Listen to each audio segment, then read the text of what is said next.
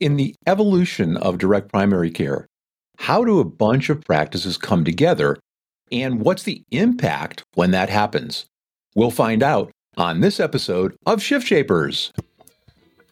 This is the Shift Shapers podcast, connecting benefits advisors with thought leaders and entrepreneurs who are shaping the shifts in the industry. And now, here's your host, David Saltzman. And to help us answer that question, we've invited Dr. Kyle Rickner. Kyle is co founder and chairman at Primary Health Partners. Welcome, Kyle.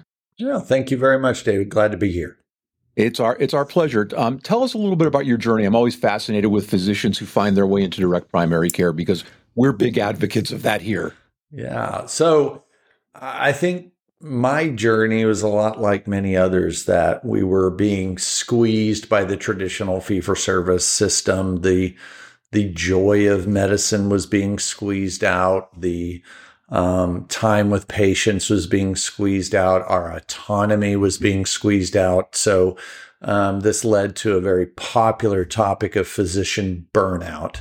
Um, and you know, in in 2014 was the first time that I was exposed to hearing about the model of direct primary care.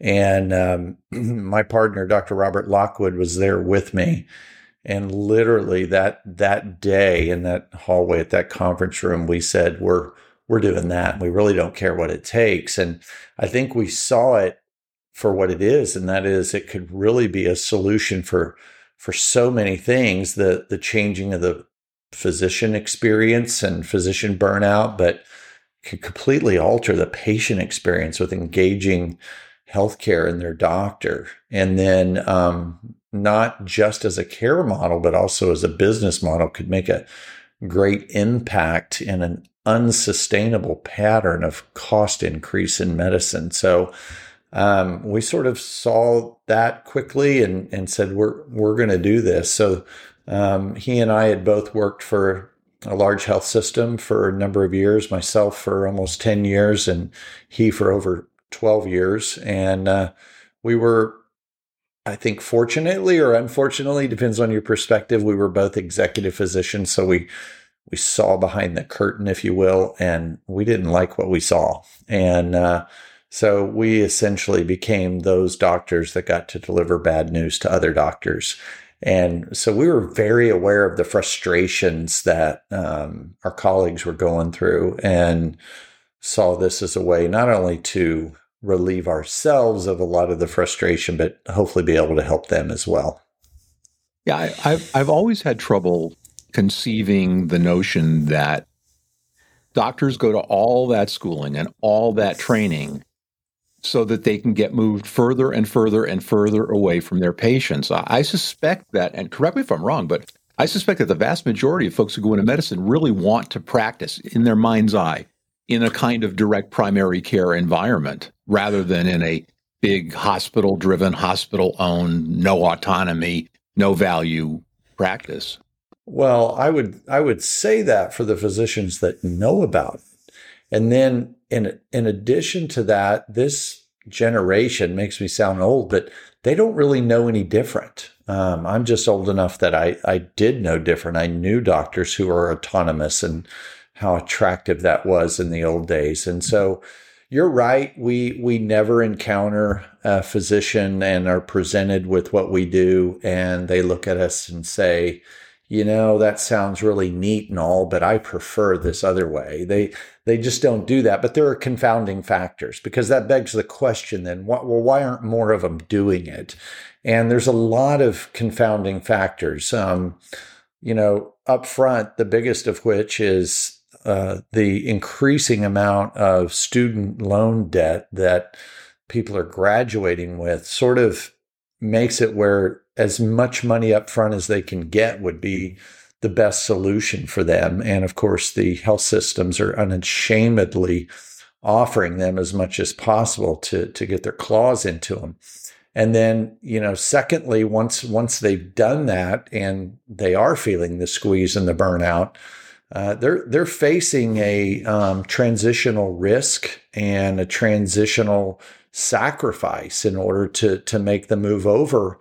And you know that's uncomfortable, and not all of them are, are willing to do that. I mean, there's there's real world life issues like families and kids and mortgages and and all of the above. So we uh, we're, we we combat a lot of that, and um, and we we feel sorry for the physicians, and uh, there are solutions in the future, I think, to those, but we're we're we're a little ways away from those. You know, it, it's fascinating. Along that line, I don't want to go too far into this rabbit hole, but a question for you. Along that mm-hmm. line, mm-hmm. the concept of medical home has been around for a long time. It was the American Academy of Pediatricians, I think, that first um, first discussed that. Why has it taken so long for direct primary care or medical home, if you prefer, to kind of get its start to get its legs under it? Well, it's it's like most anything else, David. You you follow the money. I mean the the reimbursement models um, didn't fit it. The way that most people uh, come to their health care through their benefits didn't support direct primary care. So it was sort of a an outside the system entity for for much of the time and and there's been some great progress in that and I'm hoping we'll talk more about that in a little bit but really to it it wouldn't gain traction because this whole idea and, and I've listened to you enough to know that you understand that we had this transitional misuse of health insurance it it is uh, used unlike any other form of insurance. I mean, just in broad terms, insurance is supposed to be used for two things and two things only the unexpected and the expensive. And in healthcare, for some reason, we decided that it need to pay for the expected and the inexpensive. Well, as soon as you do that, it it sort of bastardizes the the vehicle and the expense starts to go up sharply. And as we no, the insurance companies will not allow themselves to actuarially be in a in a negative place. So premiums continued to rise, and and I know you're you're very aware of that. And so it sort of created this problem that I'm paying for this very expensive benefit, and I want to use my benefit. And then there's this little direct primary care thing over here that didn't use that benefit. So that created a, a little bit of a chasm that that requires some education to to get over.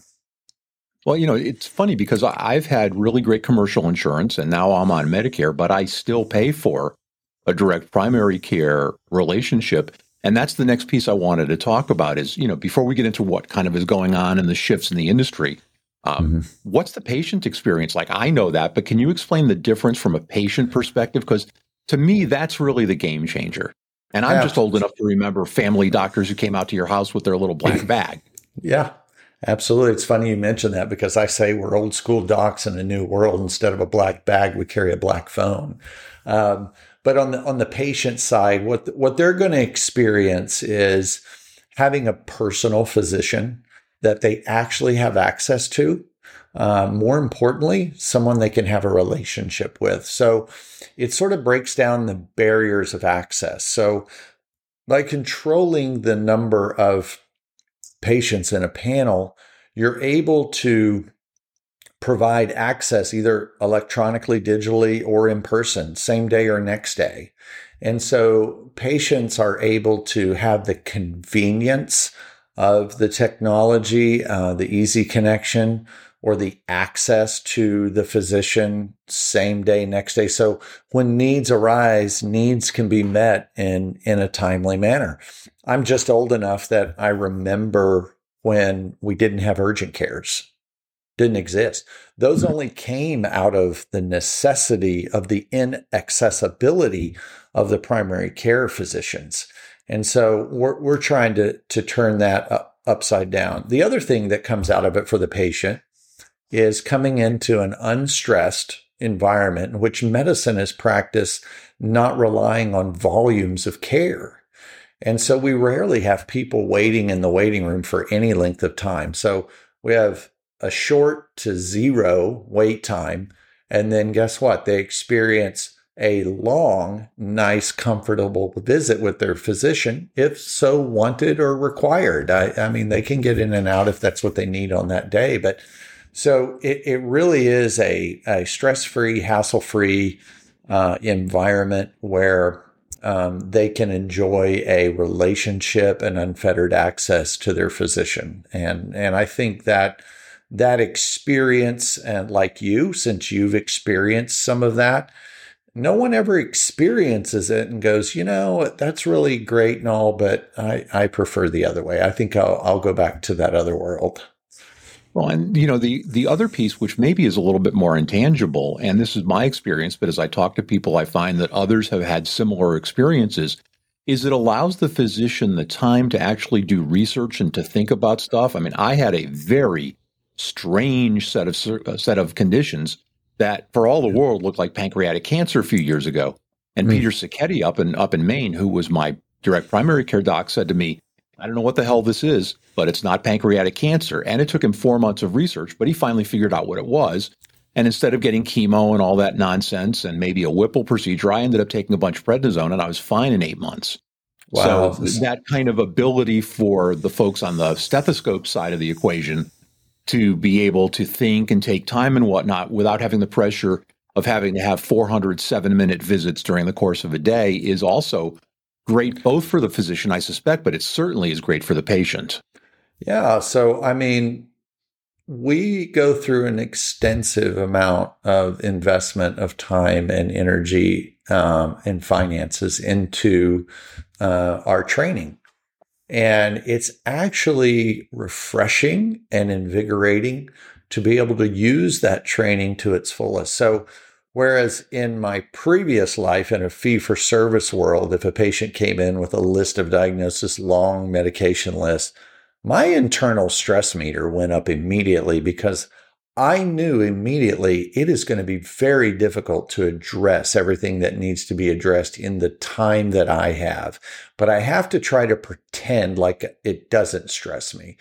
So, um, and and literally the proverbial can gets kicked down the road, whether that's to another follow up visit with the primary care, or as many health systems rely on, a referral to a specialist for mm-hmm. something that we as primary care could handle if we had the time. So now we we sort of lick our chops when the more difficult cases come in. It's it's it's exciting and very it's challenging in a good way to where we can have time to figure this out. The other thing that sort of hasn't necessarily been talked about a lot, but but because we have a nice group of physicians, we have collegial consults and people have time. And so we actually can have physician to physician interactions and put our heads together. And so um, which is very stimulating and enjoyable on the physician side and very beneficial on the patient side. So, to your case, uh, that that was a great case, and and I could tell of multiple cases where uh, myself or any of our physicians have been able to spend more time and and come to a solution. But to kind of transition a little bit, you mentioned you know having a group of physicians and being able to have these collegial conversations and consultations. One of the challenges in a lot of areas is that we have these direct primary care deserts, I call them.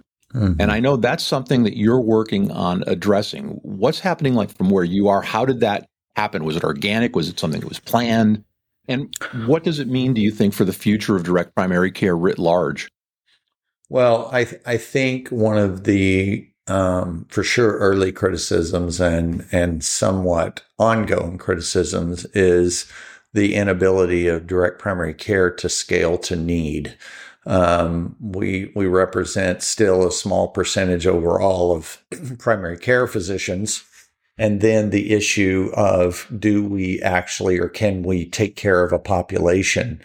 Um, so I see I see a couple of areas of solutions that have already been done and are being done um, that make a huge difference. Um, the first of which is direct primary care doctors, even of different practices in different states, um, are showing that we can work together to take care of a group under the same model of care, although we may not be part of the same practice. So I love telling people with permission that our, our largest client has over 2,500 lives in 14 states.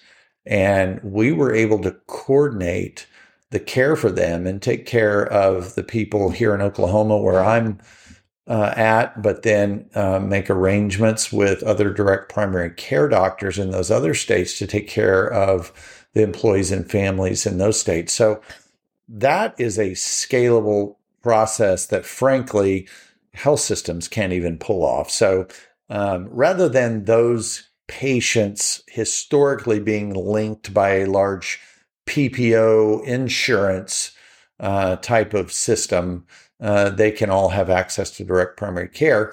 And then the other thing is, I do think what direct primary care has lacked uh, by and large is actual groups of physicians or a single practice in multiple locations that begins to be able to grow with um, business clients and retail clients uh, to a point where we can provide sort of, I hate the word, but uh, our own network of uh, providers that can take care of of companies and do it in a way where we actually can control the processes and control the environment and by some degree control the quality of the product that, that's being delivered so both those things are happening it's it's very exciting um, and I think we're showing an ability to be flexible and scale in a way that um, has not been seen in medicine before, frankly.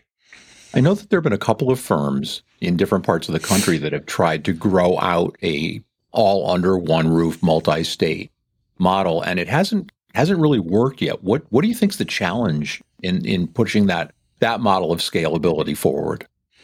Yeah, so I think the challenge is is to make sure that you have the right resources, infrastructure, and processes in place before you outgrow those, just like with any other business. Um, uh, there, there's a challenge there to to look at look inwardly and and decide what we're doing and are we doing it right? Are we are we doing it with excellence in everything that we do?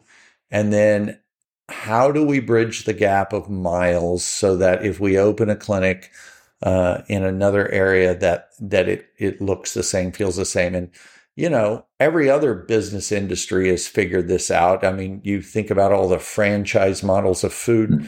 delivery and they certainly have have done it and I'm not necessarily advocate, advocating for franchising in in medicine but they've they've proven a scalability once you have a foundation of processes and infrastructure that then you can properly train others on. So that's that is what we're exactly in the middle of here at Primary Health Partners is is doing those things exactly so that um, as we we don't out expand or outgrow uh, what we have the ability to do. Um, we've got a couple of minutes left, and you know, as you know, I'm a, a marketer and business development guy. And something that you said to me in our pre interview just kind of struck me, and that is that you want to be seen as a better option, not just a different option. Talk about that for a moment, if you will. Yeah, absolutely. I, I think we've kind of alluded to the fact that, you know, when doctors are given enough time, they have adequate training to handle an immense amount, um, 80 to 90% of a person's healthcare needs. And so I think your the patient side is getting the engagement for from a physician that actually if given enough time can produce better results and we're we're actually studying that in terms of chronic disease management and some outcomes and seeing that wow it really does improve people actually do get better and uh, i know the american academy of family practice is actually studying some of that. They're very intrigued with the direct primary care model and and what those outcomes look like. And and um, Milliman, the the large actuarial house, is is participating in in that effort and that process. And so we are on the verge of an enormous amount of data coming into the marketplace, which as you well know in the insurance industry, it's really all about data, actuarial mm-hmm. data and impact. So that has been the thing that in direct primary care we've truly lacked. Uh, we had a great narrative um, and it worked, but the data gathering process uh, is antiquated and has always been based on claims data.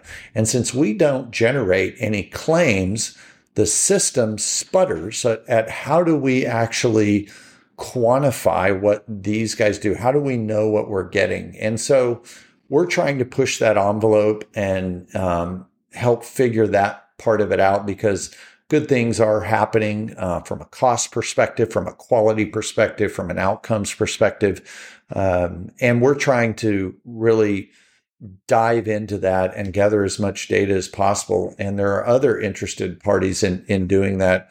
And I think the story is going to be told very well, not just narratively, but numerically and fiscally uh, moving forward.